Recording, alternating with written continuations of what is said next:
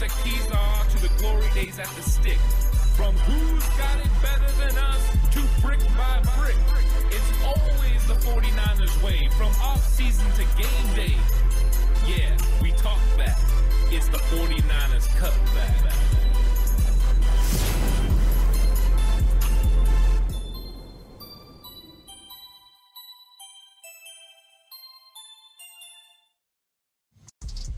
It's 49ers Cutback Podcast time. Welcome to the show, everyone. We've got Warren in the house.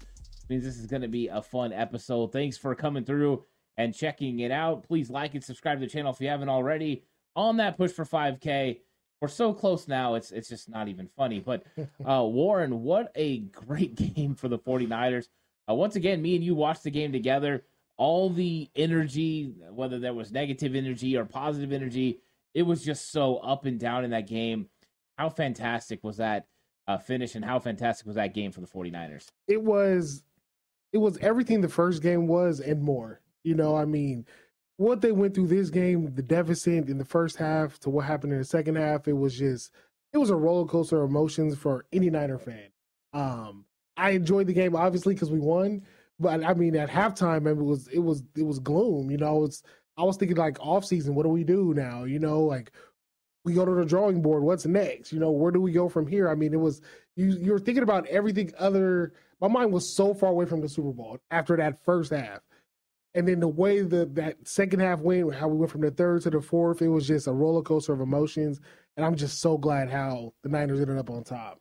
Yeah, it was crazy. I went through those ups and down emotions as well. It was like okay, here we go. 49ers get that touchdown to cut it, you know, cut it to like 14 7, or it was like right there. And we're like, okay, we, we could do something.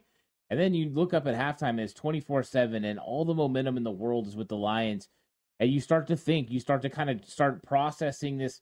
Wow, this isn't going to happen. This team that we thought was going to be the one that got over the hump and got Kyle Shanahan's first Super Bowl and got Trent Williams his trip to the Super Bowl for the first time. Like, they're gonna lose, and and it was it was a, a not a thought that I wanted to embrace, and so I sat back and I was really taking it in. It was frustrating me to no end, and then I sat there and, towards the end of halftime I started thinking, well, maybe if we could just get within a touchdown, you know, by the fourth quarter, maybe.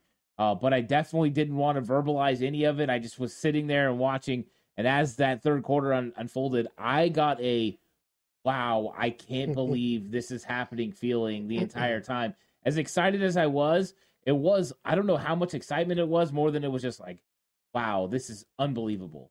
Yeah, I I was having the same emotions. I mean, when that third quarter started and then we started just slowly to gain momentum. I mean, we opened up that third quarter with that field goal, and I was just like, uh, it's not really what you wanted. We we needed seven. Yeah. You know, and then just how things just started to develop and and unfold and right in front of our eyes, we're like, is this really going to happen? Like, are they really going to come from 17 points down to pull this out when, when we had no business winning that game. Like no business whatsoever from all aspects of that game. We just wasn't playing well.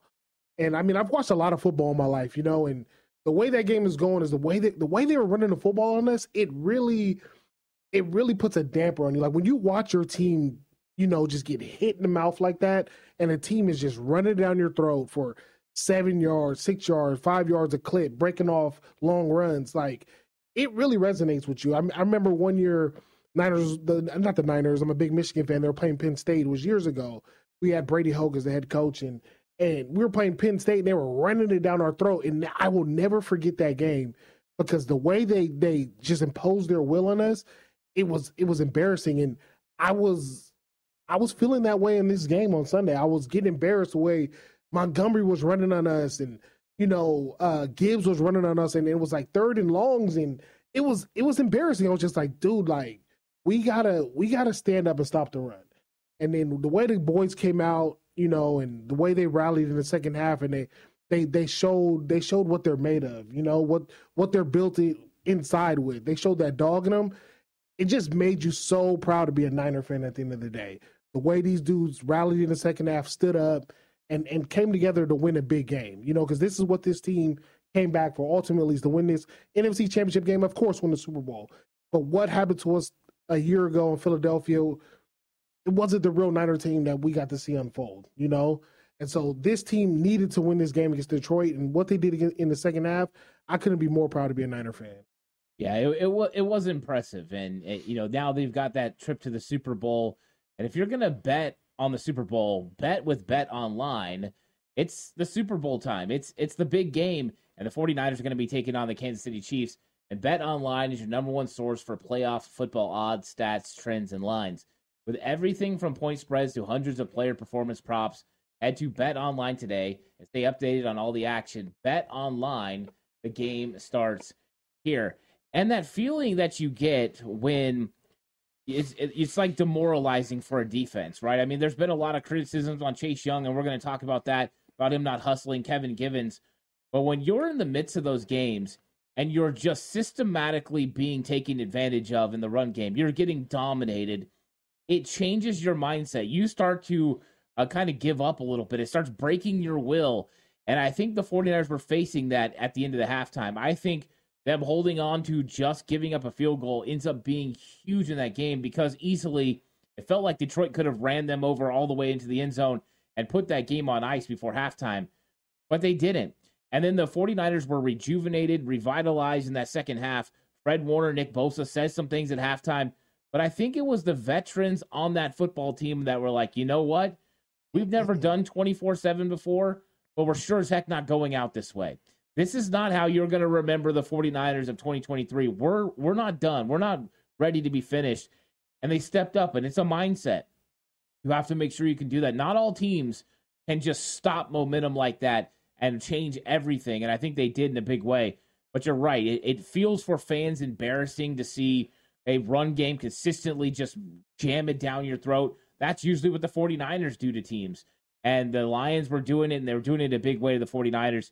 But, it, you know, if they didn't give up. They held up. And at the end of the day, now they can hold their heads high and say, look, this is what a championship team looks like and now they got to go finish the deal. But you're right, that was tough in the first half. It changed completely in the second half, where McCaffrey goes from having 38 yards on the game to having over to having 90 yards in the game, and the 49ers established their uh, their ability to run the ball and really just got things going on offense. Yeah, it was. and and once we got into the second half, I mean, if, if, well, if you're just a regular casual fan watching that game, you got a doozy. You know, it was it was probably it was the best game of the weekend. It was by far better than the Chiefs Ravens game.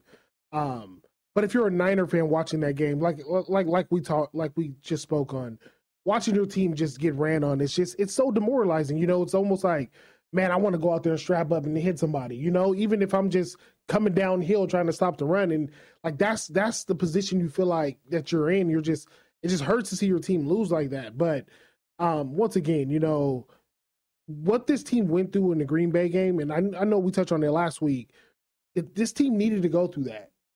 And I, I say that again with this Detroit game. This team needed to go through that. And, you know, and the lessons you learn from these past two weeks, you could only learn it in the fire. You know, and and what this team is learning is that no matter the odds, they can win. You know, and you look at you look back at that team uh, that lost to Kansas City in 2019 you look at their playoff run, they really didn't have to go through this. You know, I mean, I forgot. I believe we played Green Bay, and then who else did we play in that playoff run? Uh, Minnesota. Minnesota. So you look at the way both of those games unfolded. The Niners really wasn't tested too much. You know, I mean, Minnesota game really we had our way with Minnesota, and then the Green Bay game it was the Mostert show. You know, and then we got into the Super Bowl and we we faced adversity, and it seemed like the team kind of folded in that game. This whole playoff run, we've been through adversity from Green Bay to now Detroit. And what's this? What this is building in this in this team and the camaraderie and what these guys see in each other is that these guys, no matter the odds, they could come out on top. Yeah, I think you're right. Uh, you can now reach back from experience. It's not like, oh yeah, I think we can do this. No, we've already done this. Uh, we can win from we can win and hold on to a double digit lead. We did that all during the regular season. We can win a tight one against Green Bay. Uh, when they have the ball, we can finish it off. And then now you have a situation like this where it, your backs are against the wall and your entire season looks like it's going to be done. And you're against a formidable foe, and you go out there and you absolutely do what you have to do to win. I think that just changes the way a team's mindset is. There's now no situation that they feel they're in a game, and no matter if it's Patrick Mahomes or whoever, that they don't feel they can win. And I think that is a huge advantage that the 49ers have because the the regular season, most of their wins were big wins, double digit wins. And so now the fact they've had to scrape and claw to get these wins is going to put this team right where they need to be. And that's what playoff football is. You've got to be the one that's standing at the end. It doesn't matter what it looked like during the game, right? It's not the sexiest. This isn't a runway show. It's not the sexiest person out there. It is a gritty, grimy thing. And sometimes the ugly game is the one you need to win. And guess what? If they're holding the Lombardi at the end of the year, no one's going to care that the that the few guys didn't execute plays during that game. They're just going to remember that when the the time came, they got it done. And I think this game proved that all those guys that they can get it done. I agree. I agree with you on there. And let's talk a little bit about Steve Wilks because Steve Wilks is under fire again. And and we've seen this happen a couple times during the season, especially during the stretch, you know, from Browns all the way to Bengals, where he was kind of under fire and then goes down on the field, right? How much does that matter? Then they go uh, out of the bye and they're just awesome. And you get into this game, and it felt like the first half, the defense had no answers for what Detroit wanted to do, whether it was running the football or, or throwing the football. It was like they had no answers. And you were vocal when we were sitting there that you were not happy with Steve Wilks. Uh, you didn't really care for, you know, some of the way that they came out in that game. Uh, kind of elaborate on your feelings on Steve Wilks. Do you still feel that after the game? And then, you know, what do you think about not only how they came out, but that second half adjustments and what what they did in the second half? Um, to start the game, I was definitely. I mean, I don't know any United fan that wasn't frustrated with Wilks. Um, on the fly, I just didn't see what what, what we were doing, what we were trying to get into, what what what was the game plan? Um, because if you you watch how the game unfold, Detroit came out and there, it was clear as day they want to run the football you know, they wanted they wanted to run it down our throat with with Montgomery and Gibbs and and dictate the pace of the game, dictate this game. The Niners were just steadily getting hit in the mouth, getting hit in the mouth, getting hit in the mouth, and it's just like, okay, we need to we need to switch some stuff up. You know, like what do, what do we got? You know, what what what can we do to to to uh, switch up the momentum a little bit? Because it felt like it was just nothing was being done. You, you see no adjustments, nothing like that, and it was just frustrating to watch, you know, because you're sitting you're sitting here watching the game get out of hand in the first half, and you're just like, all right, Wilks, like let's see a blitz or something. Let's let's see, you know, um, bring both safeties up or bring an extra safety into the box or you know uh, uh let's go to a five man front let's let's switch something up let's let's see a little creativity creativity you know to, to stop what's happening to us it was just very frustrating in the moment and i think as Niner fans, we're very spoiled. You know, we're very spoiled from what we had from, you know, within Saleh and what we had in DeMeco.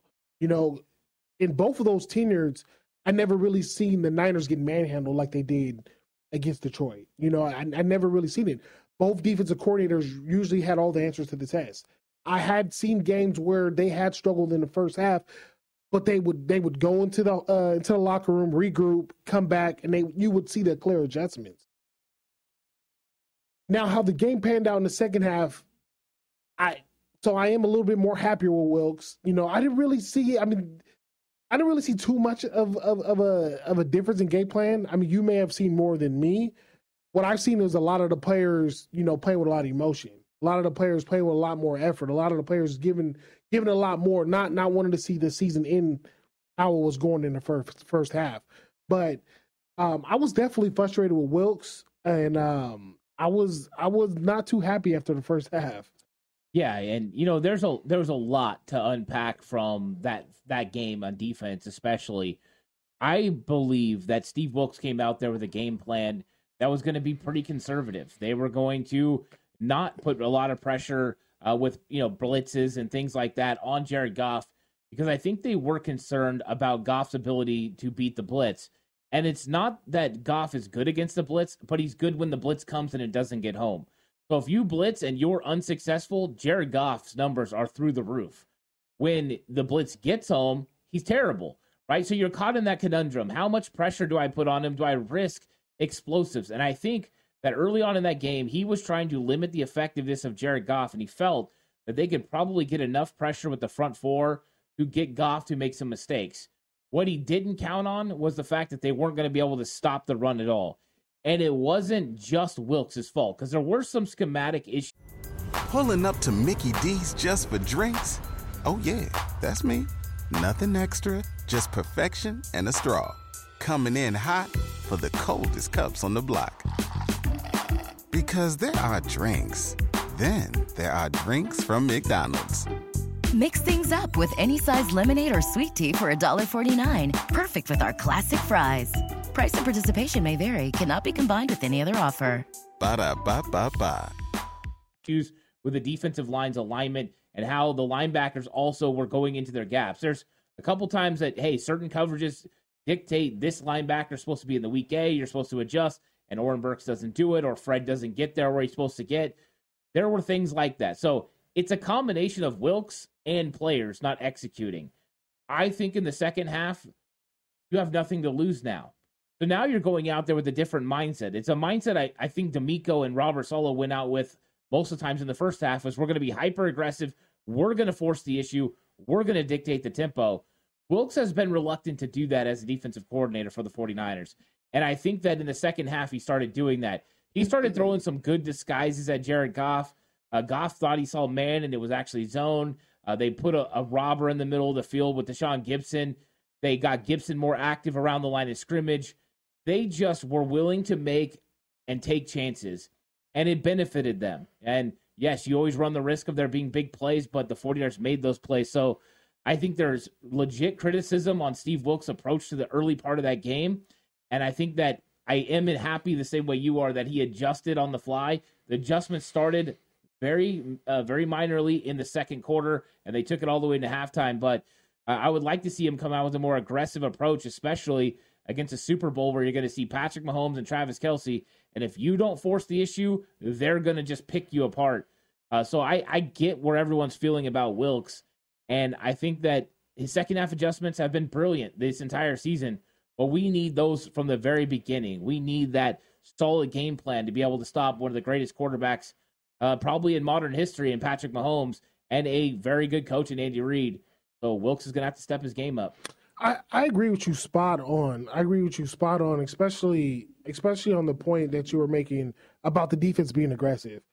Um, with Saleh and DeMeco, we did dictate tempo. Yeah. And as Niner fans, that's I mean, that's what I was trying to allude to in the beginning. That's what we're used to, you know, and and to see, like I said, to see the way the game was unfolding, and us, we're just on our heels, you know, and it was almost watching uh, exactly what was happening in the Green Bay game. We were on our heels, and I was just like, I, am just, we're not just, we're not used to this feeling, you know, and I'm like, Let, okay, let's let's see the creativity, let's let's see something different. Looks like with DeMeco, I remember when you know Bosa, he would line up inside, you know, or he'd be stand up rushing, or with with Saleh, we would have um, K'Waun Williams in the nickel coming on a blitz. Like these are the type of creativity I want to see. I want to see Wilks getting his bag. You know, let's let's see this. You know, let let's not just sit back in the zone and have these quarterbacks pick us apart. You know, we sat back in the zone and we gave up quite a bit of, in my opinion, too many third and longs with Jared Goff. I, I, I know one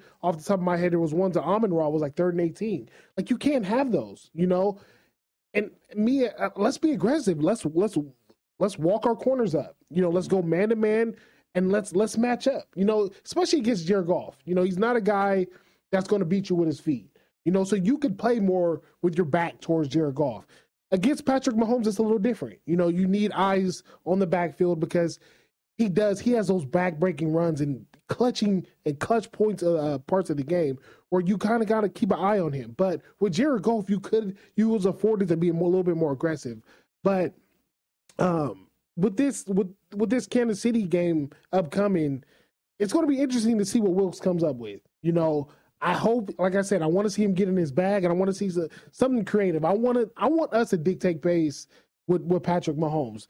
Let's not come out like how we did against Green Bay, how we did against Detroit, and have to play from behind the eight ball all the time. You know, let's dictate pace. Yeah, because the truth is, the 49ers, though they've proven they can come back, they are really good at playing from the front.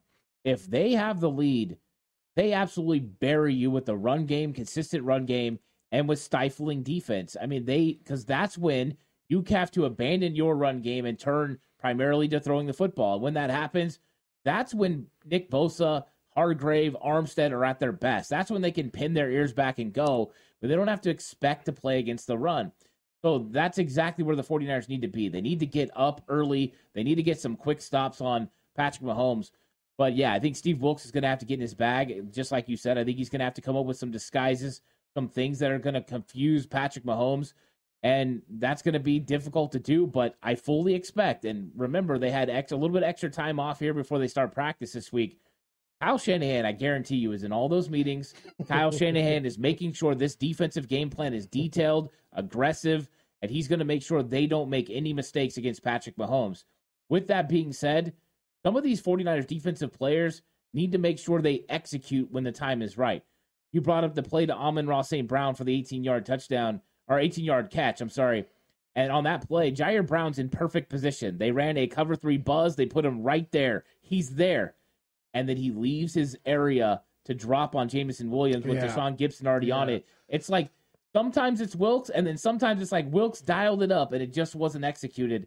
And that's one of those frustrating moments. That happens to Kyle on offense too. Sometimes he dials it up and it's like boom, oh, we didn't execute. And then sometimes he makes a bad bad a bad call and it ends up backfiring on him. That's kind of the give and take. And you know, I mean, we got to give Steve Wilks this. He was going against Ben Johnson, who's a really good offensive coordinator. And uh, I thought at, in the second half, them holding them to seven points was huge in that game. Oh, it was it was it was, it was tremendous. Yeah, It was it was definitely huge, and, and hats off to him. You know, first half looked rough. Second half, the they, the defense definitely rose up.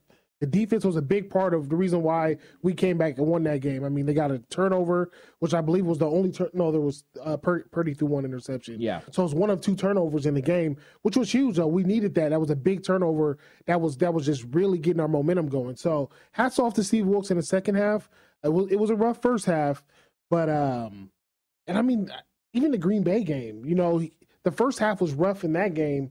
Second half, I, I feel like he had a better second half. So maybe maybe with Wilks is it's just a the first two quarters are a fill out for him, you know, and then second half he gets he gets more he gets going, gets more in a better better rhythm. But like you said, a lot of it is due to players executing as well because you are you are absolutely right about that third and eighteen. Uh, Ji'Ayir Brown, I don't know what he had a, a, a lapse in judgment or what happened, but he was definitely the cause of that play. But um, I'm, I hope I hope Wilks got a hell of a game plan come uh come in two weeks. well, that's the good news, right? You have two weeks to prepare for Andy Reid. The only problem is Andy Reid has two weeks to prepare for you. Right. Uh, if I was going to give any sort of a little bit of a, a whisper of insight to Steve Wilks, it was do the unexpected. Uh, when they think you're going to juke, jive, and that'll kind of put them a little bit behind the eight ball. I think you force the you know the situations. You get on the aggressive side. Yeah, Patrick could beat you for some big plays, but we've also seen you know uh, MVS and those guys drop football. So uh, I would force the you know force the envelope and just really get out there and make some plays or problems for him. Let's talk about offense a little bit because the 49ers walk out of the first half and they only scored seven points. And yes, the first two drives were scoring opportunities. Jake Moody misses the field goal on the opening drive where that one stalled out. Uh, that could have been points. And then they score on the second drive. It's a great drive. Boom, touchdown. But then the next two drives of the half, there's really nothing going on offense. 49ers can't get it moving. And Detroit was just, you know, rolling. But then the 49ers come out in the second half and it's completely, entirely different uh, offense. They never have to punt. They punted one time in the whole game. And really, if they'd had to punt in the second half, they probably would have lost. But what did you see from the offense? And, uh, you know, does that make you feel better about 49ers great offense versus Chiefs great defense? I, I mean, just like the defense, I mean, it was a tale of two halves. You know, I, I believe in the first half it was. I, I mean, it, I think it was a little bit of both guys not executing and, and, and play calling. You know, I mean, um, to leave to get out of the first half with only seven points is when you're talking about a Ky- Kyle Shanahan offense. Something something has to be wrong. You know what I mean? Something something's not going right. Whether it's something that he's calling or something going on with the play, uh, with with execution. Second half, um, I believe a lot of it was Purdy. You know, uh, second half, I mean, the guy, the kid really, he really grew up. You know, I mean, a lot of the plays that he was making in the game, it was it was stuff that was outside of the the natural play that was called. You know, some of the some of the stuff, the plays he was making with his feet. You know, he had two huge runs to pick up crucial first downs. You know, I mean, the play where he he, he would look like he was going to run and he turned and he threw it to to uh Jauan Jennings. Jauan Jennings had amazing one hand catch. Like that was Purdy. You know, I mean, when he got out of the sack and he ran to the sideline and he hit Juszczyk, that was Purdy. You know, it was it was a lot of Purdy just putting this team on his back and saying, I'm not gonna lose today. You know, this team is not gonna lose. Um I said how I feel last week. You know, the way I want this offense to go is is is feed feed McCaffrey. You know, feed give him the ball as much as you can. Like I said last week, this is the last game of the season. There's you have nothing else to prepare for. He has all off season to rest. Get him, give him the ball. You know, get him the ball as much as possible. I feel like the Niners uh, got McCaffrey going pretty well last week. I believe he ended the game about what ninety yards. Yep. Um, but it was offensively, it was it definitely wasn't what we're normal seeing with the Niners. You know, like let's say Deebo catching a screen pass and going seventy yards, eighty yards, ninety yards, or Aiyuk open a, a, across the middle of the field on a crossing route for like 30, 40 yards. It was different. The off the way the offense went went last week was very was it was it was method there was big plays, but it was also methodical, you know, but it was you're picking up first downs, moving the change, you know, and then when you get in the red zone, cashing in for touchdowns. So this week against the Chiefs, we're playing another we're playing another good defense. You know, the Chiefs, which is kind of weird, and you know, they're going into the Super Bowl no more for their defense than their offense. So it's going to be interesting to see how this de- how this offense comes out and how they plan to attack the Chiefs. Um, but I'm more encouraged. I'm super encouraged how they won last game, just because it wasn't the typical Niner offense that you're used to seeing. It was they had to win the game a different way. So now we know the Niners they're able, they're capable of winning the game outside of their normal offensive production. But it's still, it's going to be interesting to see how Kyle Shanahan puts a game plan together to attack Kansas City next week. Yeah, it, it's interesting that I believe in 2019 it was Patrick Mahomes and the Chiefs that had all the talent on offense right. in the world, and their defense was leaking oil a little bit. And then they were the ones coming back from huge margins in the playoffs to get to the Super Bowl, and they ended up coming back on the 49ers and winning. And now the roles are completely reversed when you look at the 49ers offense, and they're the ones with all the weapons, and their defense is leaking oil a little bit. uh, it's interesting thought process that this thing is completely inversed. Uh, yet it's the same. They're both going to be wearing the same jerseys they wore in 2019. Yeah, crazy. Uh, Vinovich is still going to be the referee and his crew. Uh, there's a lot of similarities. It's it's kind of hilarious. Uh, but yeah, you're right. I mean, they the 49ers, their thought process going into this game was obviously to get the run game established with Christian McCaffrey and they did a very good job of slowing him up early on in that game. The second drive of the game, Kyle Shanahan really got Deebo Samuel involved. He caught a quick screen, uh, he had a, a, push pass, did some things like that, and that really opened up the middle of the field. Then the 49ers went with three straight runs with McCaffrey, boom, boom, boom, first down. And you just felt like, okay, we're establishing something here. And I think that drive was more indicative of what they did in the second half. I think they kind of went away from it a little bit. If you notice in the first half, there's two or three batted balls uh, for the Detroit Lions off our defensive line that knocked the ball down from Brock Purdy. In the second half, there's none. Right? I mean, it's just a it's a huge difference the way the 49ers played it in the second half compared to the first half. And I think a lot of it was that if Brock Purdy didn't have some of those balls batted down, those would have been completions for first downs. You had open receivers. But you bring up a, gr- a very good point, and I think it's one of the things I feel gives the 49ers the best advantage to potentially win a Super Bowl this year is their red zone effectiveness. They were four or five in that game versus Detroit. And the 49ers are the best red zone offense in the entire league. And that's because they now have Christian McCaffrey that can not just beat you with a physical run up the middle, but can also beat you out in the flat in the passing game. They got Deebo Samuel that can go the other way. They got Aiyuk, who's a legitimate beat to beat you one on one. And you still have George Kittle that can beat a linebacker if you get a bad matchup. And I think that's a huge advantage going into play the Chiefs because the last time you played them, you weren't very good in the red zone. Right. You had to settle for field goals. and now you're not going to settle for field goals. You're going to score touchdowns. And instead of scoring 23 points, you could have easily had 34. And how different that game is if that's the case. So I think the some of the things that Kyle's doing on offense are going to roll over into the Super Bowl and it's going to be fun.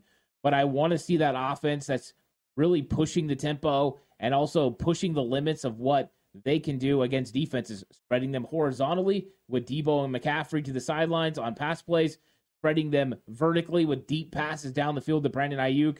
Those are what's going to make that defense have to cover the most ground. And I felt once Detroit had to cover a lot of space, that's when the 49ers really started rolling. Right. And I mean, you start to see like what your offense is really made of when when the way teams are defending you, when they come out and the teams are taking away your bread and butter, they're taking away what what you made your money on all season. Now what do you do? Yep. You know how do you, how how are you going to pick up a first down? How are you going to put points on the board? How are you going to move the ball? That's that's when you find out what your team is really made of on the offensive, offensive side of the ball. That's what you find out how good of a coach Kyle Shanahan is and a, a play caller he is. When you have to make things happen, that's when you find out how good these guys are. And that's what happened in in this Detroit game. You know, I mean, it didn't look pretty. Like, you know, all of us are used to turning on a Niner game, sitting back watching Deebo go 50. You know, we're we're watching Aiyuk, you know, catching long passes or Christian McCaffrey breaking 50 yard, 70 yard, 80 yard runs. And we wasn't getting that. You know, Detroit wasn't giving us that. We wasn't having a lot of the explosive plays. A lot of the stuff was, and they had to go out there and work for it. They had to earn it, you know, and that's what this team did. They went out there, they put their hard hat on, and they earned it.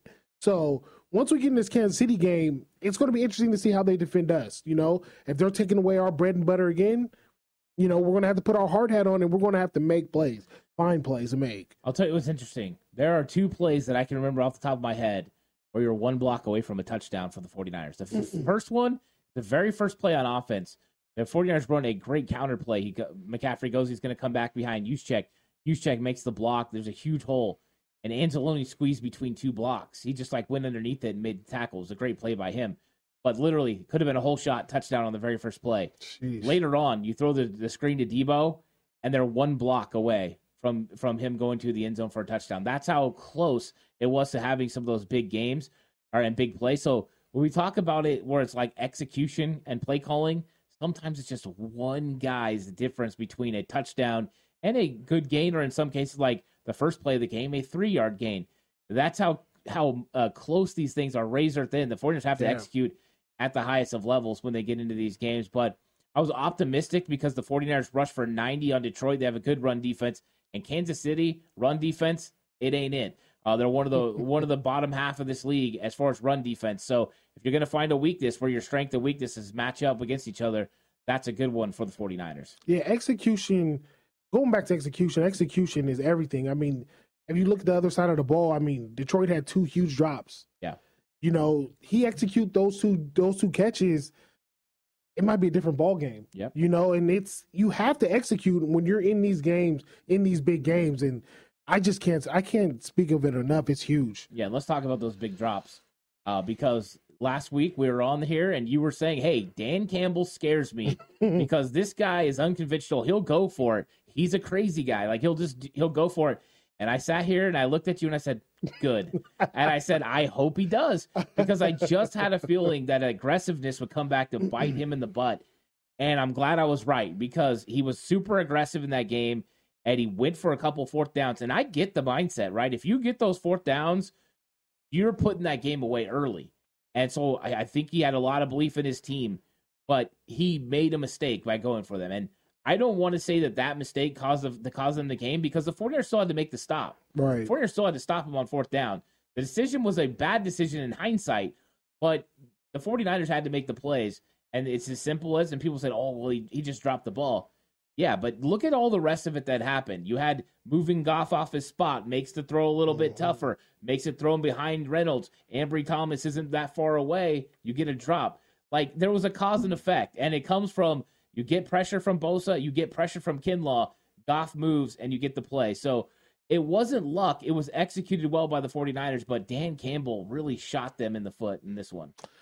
it's man, it's it's funny how this game turned out because I mean we called it last week. Yeah. you know, I mean more, more so you. You know, I brought up the point that Dan Campbell is a real wild card. He's a real joker. You don't you don't know what you're going to get. You know, and you hit a spot on. You're like, I hope he brings that to the table, and he absolutely did. You know, um, I think I've seen a stat where they said during the regular season in short yard situations he was 17 out of 20, which is which is darn good. Yeah. you know that's that's amazing. But I mean, once you get to January football, it's different. You know, I mean, you know, you got to call these games different. I mean, in those situations, for him not to to either punt the ball or kick a field goal, kick two field goals was huge.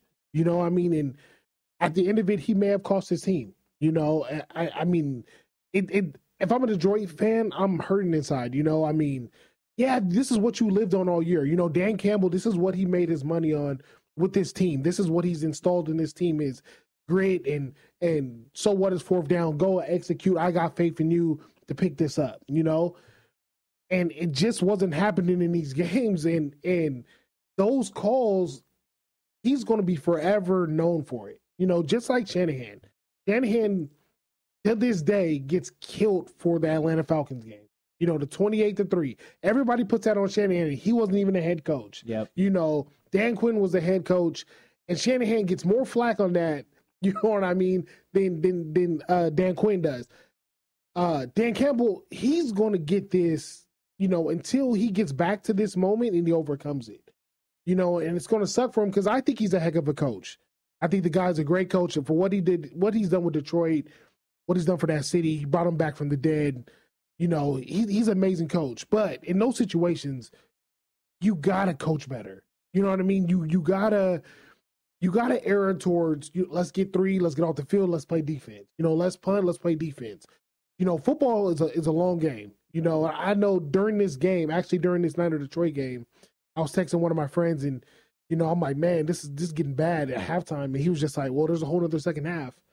And the way I was feeling, the way I was texting him, I was just like, I don't think it's gonna matter too much, you know, and at the end of the game, you know, he texts me back. He's like, I told you it was a whole second half, you know? And that's what Dan Campbell needs to look at, you know? And that might be the last maturation process of him becoming a complete coach is learning how to handle these in-game situations. He has to get better at it. But the Niners benefited from it. So I'm not mad, I'm not too mad about it. We're headed to the Super Bowl. I'm, I feel bad for Detroit fans, but man, dude, Dan Campbell, he's gonna he's gonna have to uh, sit with this for a while. Yeah, and, and Steve Wilks was in his bag on both of those plays. Uh, the first one, he uh, whether it's the errant throw to uh, Reynolds, they go ahead and they put Ji'Ayir Brown on uh, the running back out of the flat, and you know Jahmyr Gibbs usually is struggles against, or I mean, usually causes struggles for linebackers. Uh, so they put the faster Ji'Ayir Brown there, takes him away. Uh, then you got the movement. He tries to throw, so they confused him there with that look. And then the next one, they show man covers the whole time. Dre Greenlaw motions in the whole thing. Looks like man covers. They run their mesh concept, perfect man beater, and then it's zone. And Logan Ryan takes away one, Greenlaw takes away the other. All of a sudden, Goff's getting pressure. He runs out and he makes an errant throw. And it's like those types of calls are what make me think Wilks has it in him. Like Wilks can do this. Of course, you have to execute. I mean, and Logan Ryan executes at such a high level there, Warren. He comes in at nickel cold after Ambry gets hurt on the the flea flicker attempt, and he just played lights out. I did not expect it. I thought it was going to be Isaiah Oliver, but it's Logan Ryan. And now I have to ask you because we talk about Ambry all the time because you're a Michigan fan, so you're very familiar. Do you stick with Ambry Thomas going into this Super Bowl game, or are you flirting around with the idea of, hey, let's put Demo back outside and let's play Logan Ryan in the nickel? It's it's a it's a tough conversation to be had. Um, after this Detroit game, I don't I don't feel like Ambry played bad. Um, he didn't have the game that he had in Green Bay, you know, where he had the pass interference, and I believe he had another play where he gave up something.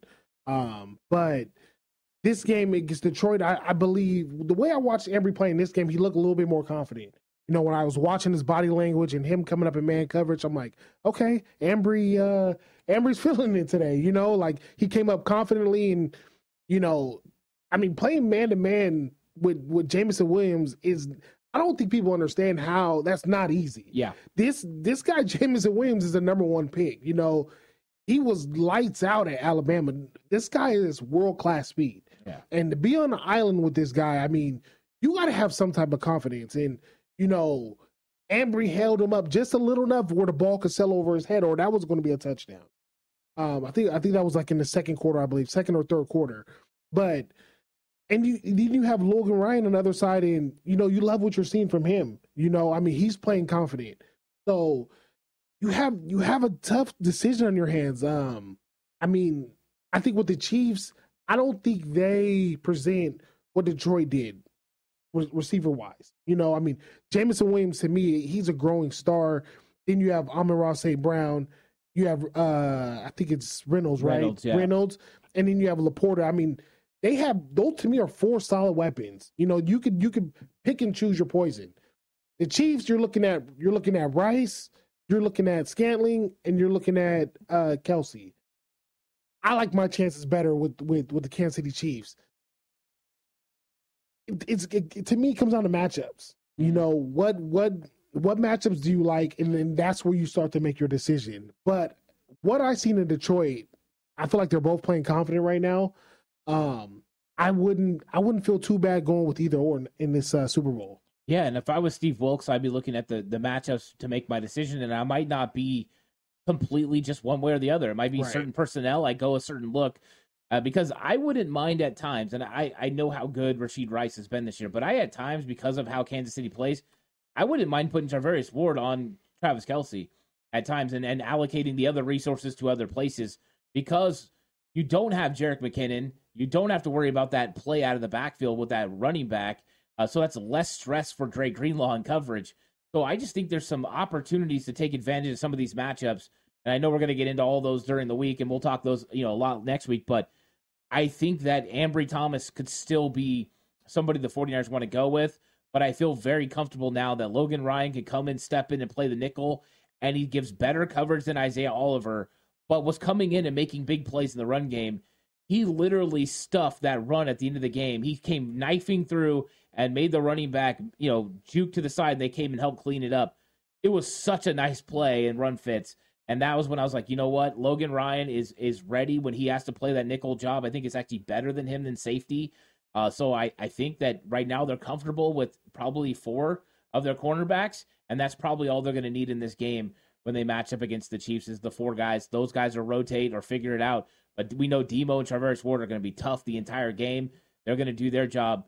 And then it's just like you said, you brought it up perfectly. Matchups are going to dictate what you do with the rest of the players. And if I was worried about Valdes-Scantling running any other route besides a vertical, uh, then I would be scared of of Ambry playing him because he could break off underneath and make consistent catches. But I don't. So I know Ambry can stay over the top of him. That's what he does.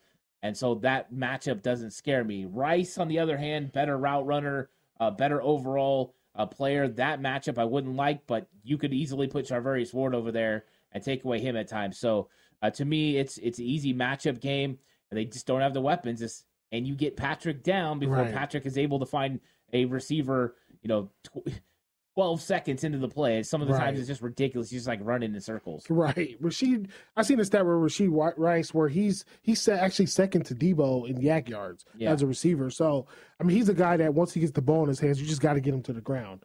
You know, and I mean they've, they've struggled with with drops all year long. So uh, that team, that team, I like how we match up with them. I love how we match up. But going back to Logan Ryan and Ambry Thomas, for both of these guys, I, all it takes is one play. You know, you get one play going in your favor, you know, and it could change the game for you. It's like in basketball, you know, you you see one shot go in and you're gonna start going. You feel like you're shooting in the ocean, you know.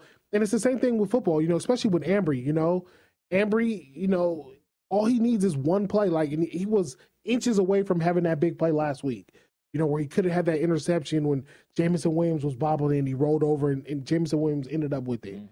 But if Ambry comes up with that, like that, that's a that's all he needs. You know, and if he gets something like that, it's like it's going to take his confidence through the roof. Yeah. You know, and he's going to start playing well. And, he's, and you're going to see it. You know, and that's for any player.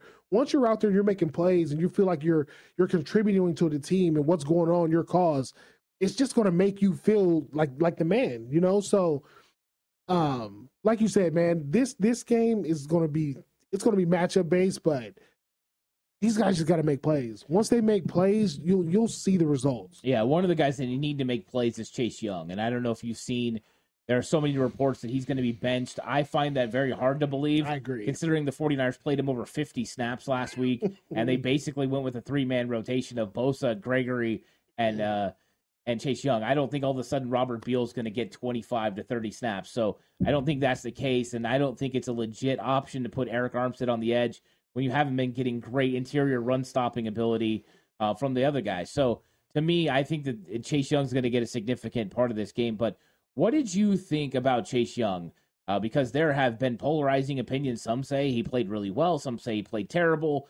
Um, I haven't seen very many people in between, but I'm kind of in the between category. Where are you at? I I agree. Um, I believe in the second half he really flashed. Um, I think he made a couple plays in the second half, and you're just like, okay, he's starting to arrive, you know.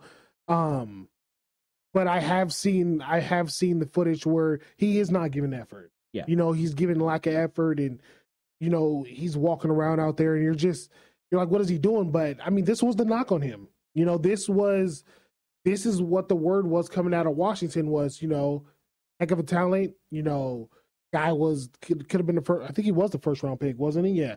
Top pick in the draft. You know, heck of an ed, he was ed- second overall. second overall, Mike yeah. Bosa, yeah. sec uh heck of an ed, edge rusher, you know, gets after the quarterback, but it, it's effort, you know, motor, you know, where's it at? You know, when you're in these games, there should be no footage of you not showing effort at all. You know, in the NFC Championship game or in the Super Bowl, it's, it's it. So if Niner fans are upset, I get that. Pulling up to Mickey D's just for drinks? Oh, yeah, that's me. Nothing extra, just perfection and a straw. Coming in hot for the coldest cups on the block. Because there are drinks, then there are drinks from McDonald's. Mix things up with any size lemonade or sweet tea for $1.49. Perfect with our classic fries. Price and participation may vary, cannot be combined with any other offer. Ba da ba ba ba. because that is alarming. You don't you don't want to see that, you know. Um, but him being benched, I think it's it's it's kind of ridiculous. You know, Yeah. you want to have your best eleven on the field, and Chase Young is one of your best eleven. So to have him not on the field in your big the biggest game of our season, the biggest game to date of our franchise is is, is ridiculous. Yeah, it, it's. It, I think he's going to be out there, and Mm-mm. you know, part of it you brought it up perfectly. Is there are plays that he looks spectacular. He looks like the Chase Young, where you're like, wow, he's throwing people around and and making plays in the run game, making stops, getting tackles for loss. Um, and you know the the plays that he's not hustling. Uh, you you as a veteran player, as a coach, you're going to go to him and say, hey, Chase, look at this. I need you to be better. You've got to be better for me. You've got to be better for your teammates. And I think he will, uh, because this is a moment that nobody uh, can say they're going to have again. Like George Kittle said on the sideline, "Hey, I'm going to get back here. I will get back here," and he he got to get. He's going to get to get back there. But there, for every one of those, there's hundreds of guys who never got back. Dan Marino included. In 1984, after he lost to the 49ers, he said, "Hey, I'm gonna I'm gonna get back here." Never got back in his whole career, and so they know the impact that this is going to mean. And I think he's going to have to play with effort for the t- players around him. He's going to have to do that because he wants to impress them and he wants to make you know big plays for them. I think there is a brotherhood there. I will say about you know Chase Young, I do think he's getting a little bit of unfair criticism because there was other players not hustling on those plays as well. Literally running right next to him is Kevin Givens. They look like they're running in molasses, but Kevin Givens isn't a big enough name to catch the heat Right. both of those guys and and maybe they're maybe it's conditioning i don't know what it is but they need to be better and i think it's a mindset right? It was the week before right? Nick bosa they thought he could have gotten there on the big run by aaron jones. I think that these guys are going to step up and they're going to play. Um, but i need the, the the guy we saw in some of those explosive plays for chase young we need those from the very beginning because he has to impose his will opposite of nick bosa to slow down patrick mahomes. Yeah, we, we're going to need that. I mean, this is this is why the Niners gave away a third pick to go get him. Like we we need somebody opposite of Bosa, and for these games, Yeah. you know, I mean, especially when you're playing against a guy like Mahomes. I mean, you've seen the guy makes magic out of nothing. I Yeah. mean, you look you look at the Super Bowl he lost to Tampa Bay. I mean, the guy is throwing the ball in midair on the way to the ground. You know, and he I've never seen a quarterback more pressured in my life in that game and he was still making things happen. And it's it's unbelievable. The will he that man has to win, you got to match it, you know. And it starts up front with this D line. Like we need everything you have plus plus ten percent come that game because you know Mahomes is going to bring it. Yep. So and he's gonna he's gonna he's gonna find a way to try to beat you. So you got to give that man heck for for sixty for sixty minutes, you know, nonstop. So what I hope what, what we've seen on film from Chase, I don't think is, he's going to do it again this week. I think, like you said, you know, these guys these guys want this. You know what I mean? Like like, and it's not just the players that want it. You know, I mean, we've been here before, and like you said, we we all seen the video of George Kittle. George Kittle said, "I'm gonna get back here," and it's no guarantee he's to get back. You know, he's fortunate to get back, you know, but not just the players want this. We know John Lynch wants it. We know Shanahan wants it. We know Jed wants it. You know, we know Wilks wants it. Like he's been in the Super Bowl twice, you know, and he's lost. Like this team is hungry, you know. So what we seen on film last week of him not hustling, I don't think we're going to have a problem seeing that this week. I think this team is going to come out and they're going to go get it. Yeah, I think you're right. I think there's going to be a complete mindset of go get it and make things happen because everyone realizes there's no reason to save any energy. There's no game the next day. There's no game the next week. Go give it everything you got. Uh, this is one of those once in a lifetime opportunities for Chase Young. He's never been to the playoffs before because he was in Washington. Now he's in a, a situation where he could win his first Super Bowl. Crazy to think. And it could be, he could be a big reason why. If he goes out and plays up to his potential, he could influence this game hugely. Uh, if they're not able to give help to Bosa, Jawaan Taylor's going to either get a lot of holding calls or give up a lot of sacks, and uh, that could be huge in this game. And part of the reason that you know the 49ers could win this game, Warren, is Brock Purdy. Last time they went to play the Kansas City Chiefs in uh, the Super Bowl, they did not have Brock Purdy. They didn't have a guy that could create off-schedule plays and make plays not just with his arm but with his legs. You know what you can't do against Brock Purdy? Consistently run man coverage now because he'll go ahead and you turn running away and he'll find a way to get extra yards uh, by using his legs. And I think that's a huge advantage for the 49ers. What did you think about Brock Purdy's performance? And, you know, is, is this the kind of quarterback that Kyle Shanahan needed to be able to go get his first Super Bowl? I think so. Um, I mean, Jimmy G, he he just Jimmy G just wasn't it. You know, I mean, as Niner fans, I mean, we've we've all went through the frustrating years with Jimmy Jimmy Garoppolo where he was right there where you just like, man, Jimmy, if you just add a little bit, little bit more to your game, that's going to put this team over the hump, you know. And you know, you honestly, you sit there and you watch Jimmy G, and you felt like he was his heart wasn't into it. You know, he really wasn't passionate about putting in the work and getting to that point. And Brock Purdy is the absolute opposite. You know, you watch Brock Purdy and every bit of him is is I want it. I want it for this team. I want it for me. I want it for this organization. I want it for these fans. You know, and he's willing to put in the work. You know, and he's willing to get better wherever he can, how however he can.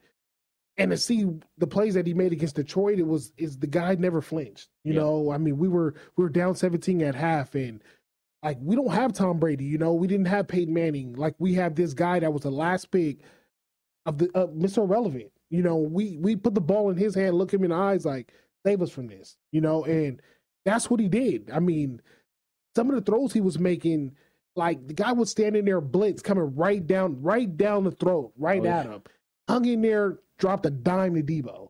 You know, and people, it's crazy how the talking heads ridicule this kid and say this and say that about him. And it's like, if you watch the film, the guy shows more than just talent on the field. He shows heart. He shows grit you know, and the plays he started making down the stretch where there was nothing open, you know, and he starts running. He runs for a first down. You're just like, man, look at this kid. You know what I mean? He's growing up in front of our eyes and in the biggest moments. And it's like, this is a story, a story that you couldn't write, you know, and, and it's unfolding week by week for us. And as the Niner fans, it's just beautiful, you know, because we had Joe Montana and Joe Montana wasn't the most highly touted quarterback. You know, he wasn't this, he wasn't that, has the strongest arm or the most athletic, the fastest.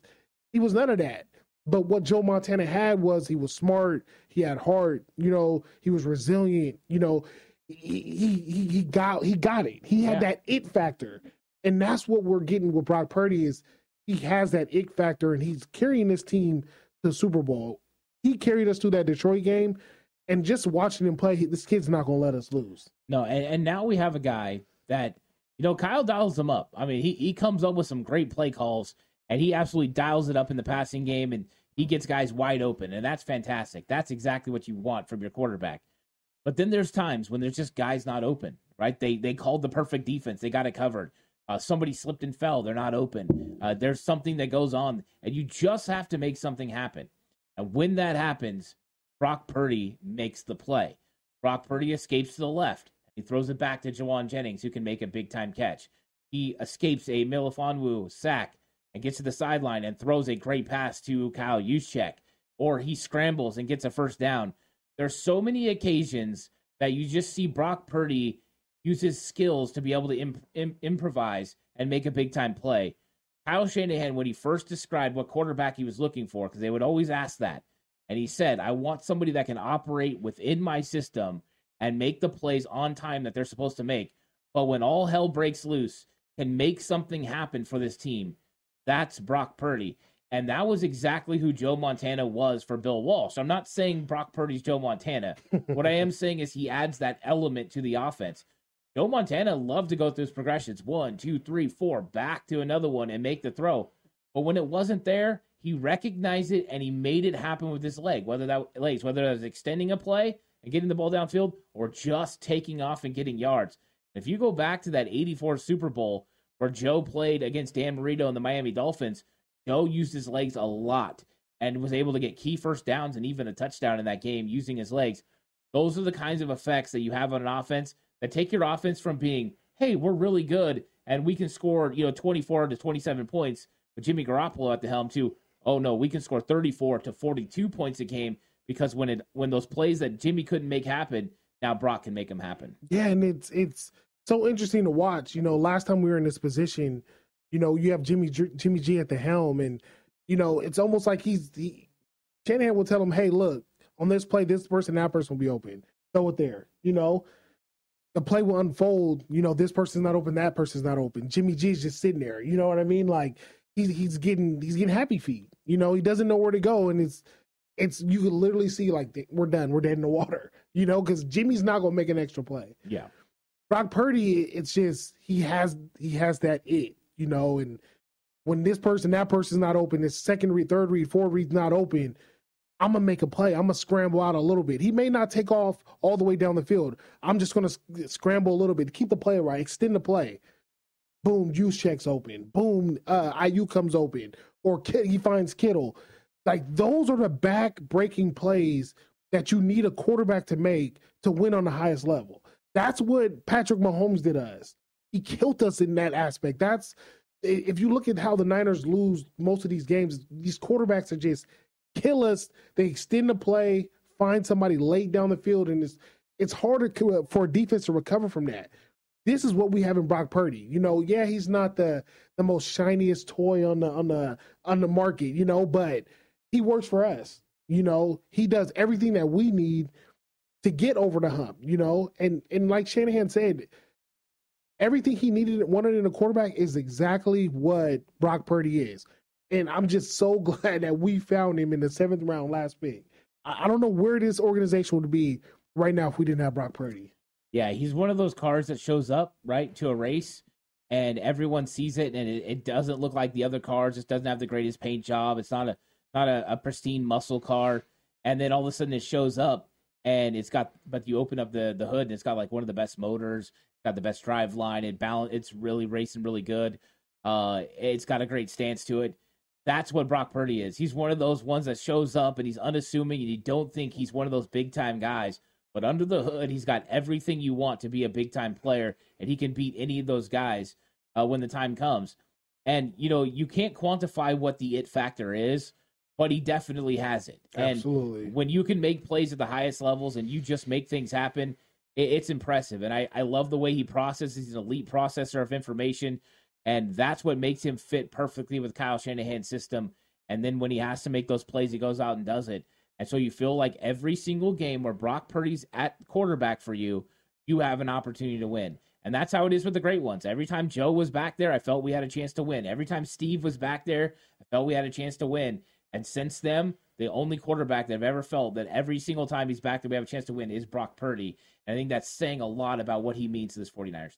I agree. I mean, look at his playoff record alone. He's never lost a game where he started and ended.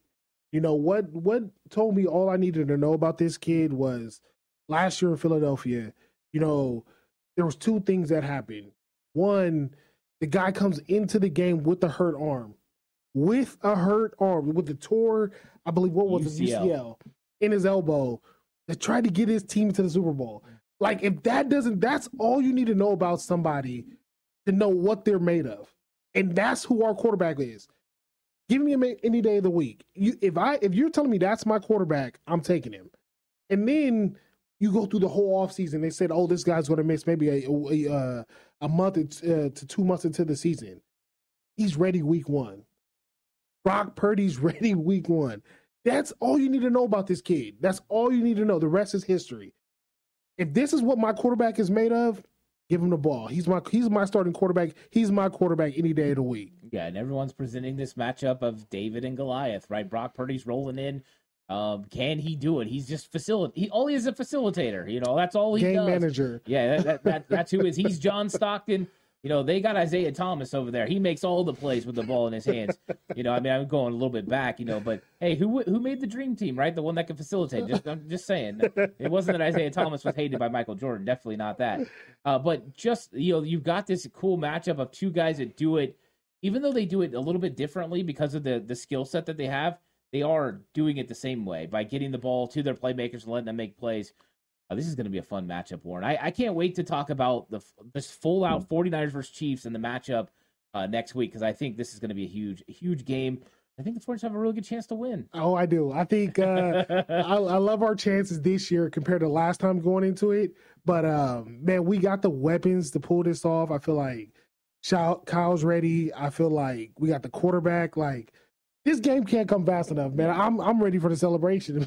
I know we're we're we're, we're they get it every time that they come up to the podium and stuff. I'm just gonna be like ready to run through a wall, just like ready for this game, hyped up, uh, because you know the 49ers are back in the Super Bowl, and here comes a familiar foe in the Kansas City Chiefs. Chiefs are wearing red, 49ers are wearing white. Things don't change, uh, and you know this is the opportunity, and the 49ers are coming with some different folks than they had last time, and so are the Chiefs. It's gonna be a showdown, man. It, it, you just this is this is the game you want to be in as a fan. Right. Uh, this is the moments that you look forward to every single year, and we're one of the two teams that get to talk about it. And I wouldn't rather have no other opponent. Like this is this is the team I wanted. I mean, yep. I I mean. I thought it'd be easier if we got Lamar because we seen Lamar did Lamar things last week. Yeah. You know, he does those. But this is the team that got us. They snake bit us. We we knew we should have won that Super Bowl and now we get another shot at him. Man, game on. Let's bring yep. it. Bring it on. to be the man, you got to beat the man. Right. And Patrick Mahomes is the man until somebody beats him in the Super Bowl again. You know, Brady did it, but Brady's one of the greatest, if not the greatest of all time. Uh, somebody else has to do it. Could this be a passing of the torch moment where Andy Reid passes the torch to Kyle Shanahan as the best offensive mind in football, and Brock Purdy takes a spot amongst the elite quarterbacks in the league? It's going to be a lot of fun. We're going to talk about it all next week like and subscribe to the channel if you haven't already on the push for 5K. If you're listening on audio platform, 49ers cutback on Believe, please give it a five star rating. Me and Warren will be back next week talking Super Bowl 49ers versus Chiefs. Hope to catch you then. Until then, stay safe. And remember the right way is always the 49ers way. Go Niners.